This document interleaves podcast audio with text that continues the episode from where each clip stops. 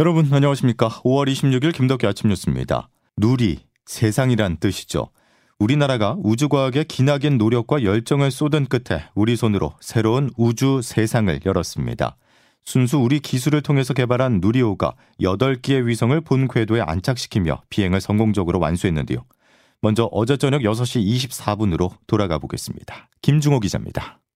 3, 2, 엔진 점화. 어제 저녁 6시 24분 전남 고흥 나로 우주센터에서 누리호가 엄청난 굉음과 함께 치솟아 올랐습니다. 순조롭게 우주로 향하던 누리호는 발사 2분 5초 만에 64.5km 지점을 돌파하며 1단 로켓을 분리했습니다. 258km 지점에서 2단 로켓마저 분리했고 발사 13분 3초 만에 목표 고도인 550km 지점에 도달했습니다. 이번 발사의 핵심 목표인 차세대 소형 위성 2호에 이어 20초 간격을 두고 민간 위성 7기가 차례로 분리됐습니다.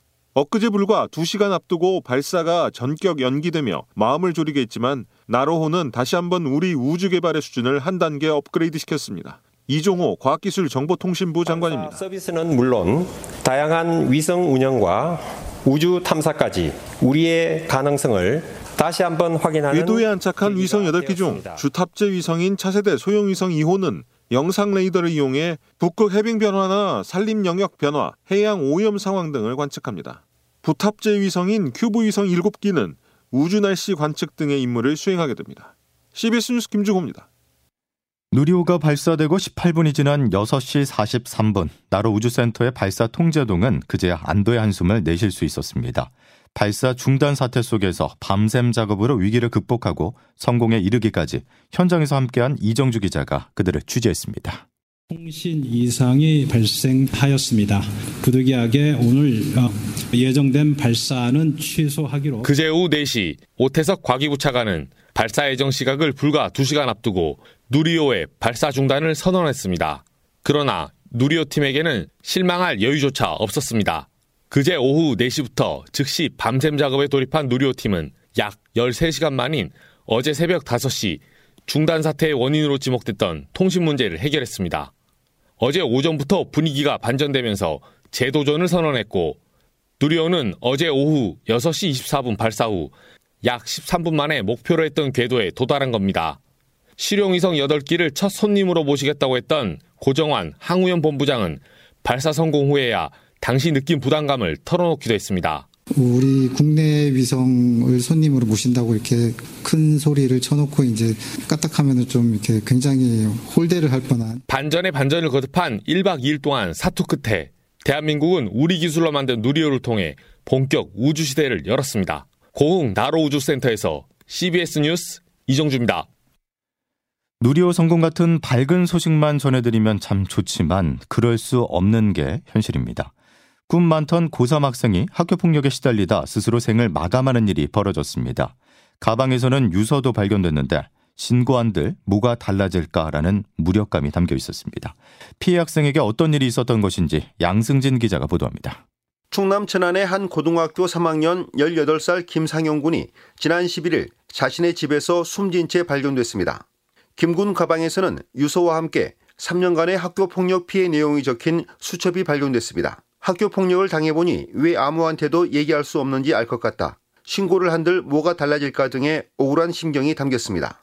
고1 때부터 동급생들이 김군의 고향을 비하하거나 성적인 모욕을 했고 SNS를 통해 우스꽝스런 사진을 올리는 등 괴롭혔다고 썼습니다. 고 김상용 군의 아버지는 상용 군이 숨지기 일주일 전 학교 폭력위원회 개최를 요청했지만 소용이 없었다고 말합니다. 유서 내용을 누군가가 보면은 조치를 해달라 이런 내용을 보고 저는 마음이 찢어집니다. 하지만 학교 측은 김 군이나 가족이 학교 폭력 피해를 알린 적이 없고 담임 교사와의 상담에서도 김 군이 성적 고민만을 토로해 전혀 인지하지 못했다고 항변했습니다. 유족은 김 군의 유서에 언급된 동급생 8명과 고등학교 3학년 담임 교사를 경찰에 고소했습니다. 경찰은 해당 교사와 학생 등을 상대로 학교 폭력이 있었는지와 신고 무긴 여부 등을 조사 중입니다.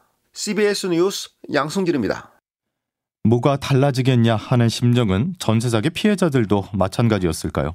인천 미추홀구에서 그제 40대 남성이 숨진 채 발견됐습니다.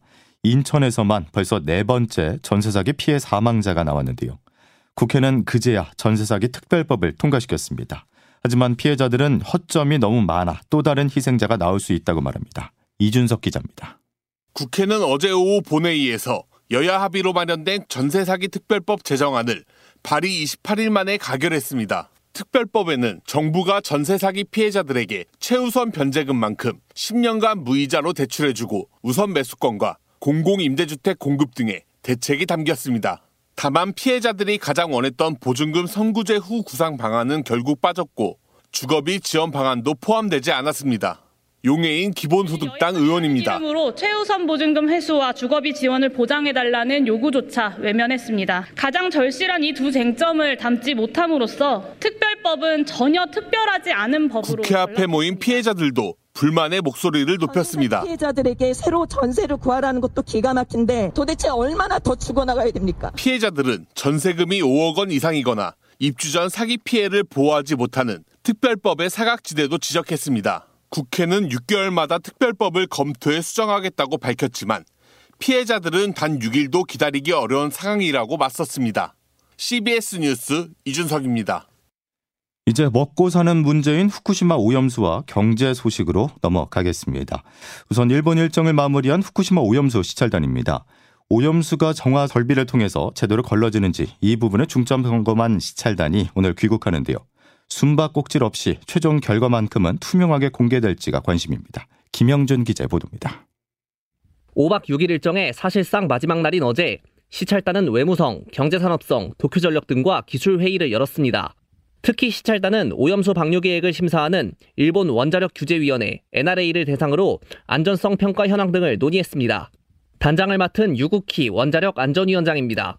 그러니까 원자력 규제위원회가 도쿄 전력의 방류 계획을 또 심사를 하거든요. 규제 기관이니까. 그래서 그 부분에 대해서도 저희들이 궁금한 사항들 질의하고 현장에서 시찰단이 가장 눈여겨본 것은 처리수를 방류하기 전에 거치는 다핵종 제거 설비 알프스 장비, 설비의 보수나 점검 계획, 장기 가동 관리 방안 등에 대해 자료를 요청했고 향후에 추가로 분석할 것이라는 게 시찰단의 설명입니다. 다만 시찰이 끝은 아니라면서도 추가 시찰 필요성에 대한 질문에는 먼저 이번 시찰에서 나온 걸 정리하고 범정부 TF에서 논의해야 한다고 설명했습니다.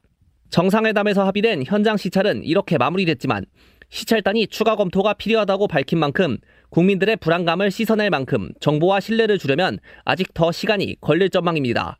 CBS 뉴스 김영준입니다. 일본 정부가 이번 시찰을 계기로 2013년부터 이어져온 우리 정부의 일본산 수산물 수입 금지 조치를 해제하려는 속내를 숨기지 않고 있는데요. 일본 정부가 앞으로 어떻게 나올지는 권민철 기자가 알아봤습니다. 한국 정부의 오염수 시찰을 일본 정부는 매우 반겼습니다. 이를 수산물 수입 금지 해제로 연결시키려는 노림수도 드러냈습니다. 노무라 데스로 일본 농림수산상입니다. 일단의 조사가 오염수가 중심이라고 들었습니다만 정부로서는 거기에 대해 수입 제한 품목에 대한 해제를 요청하고 있습니다.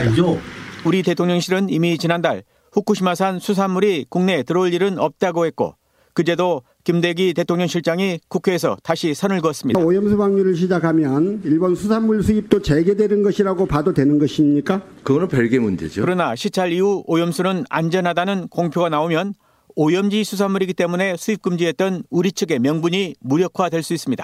과거 WTO 세계 무역기구에 제소했다가 우리에 패했던 일본이 역공에 나설 가능성이 큽니다.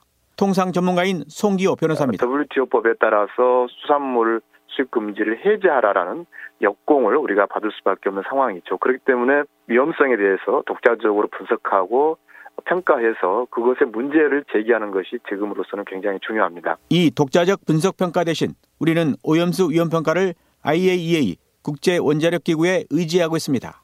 문제는 IAEA가 재정적으로 일본에 크게 의존하고 있다는 점입니다. IAEA가 그동안 일본의 오염수 방류를 지지해온 것도 꺼림칙한 부분입니다. CBS 뉴스 권민철입니다. 이런 가운데 일본 해상자위대 호위함이 자유함기를 개항하고 부산항에 입항할 계획이 전해졌습니다. 한국 해군이 주최하는 다국적 훈련에 참여하기 위해서지만 자유함기는 우길기와 같은 모습인데요. 이에 대해서 국방부는 큰 문제 없다는 입장을 밝혔습니다. 자위대 함기를 달고 들어올지 안 들어올지는 제가 지금 뭐 말씀드릴 수는 없을 것 같고요. 아마 통상적으로 그게 국제적인 관례가 아닌가 이렇게 생각합니다.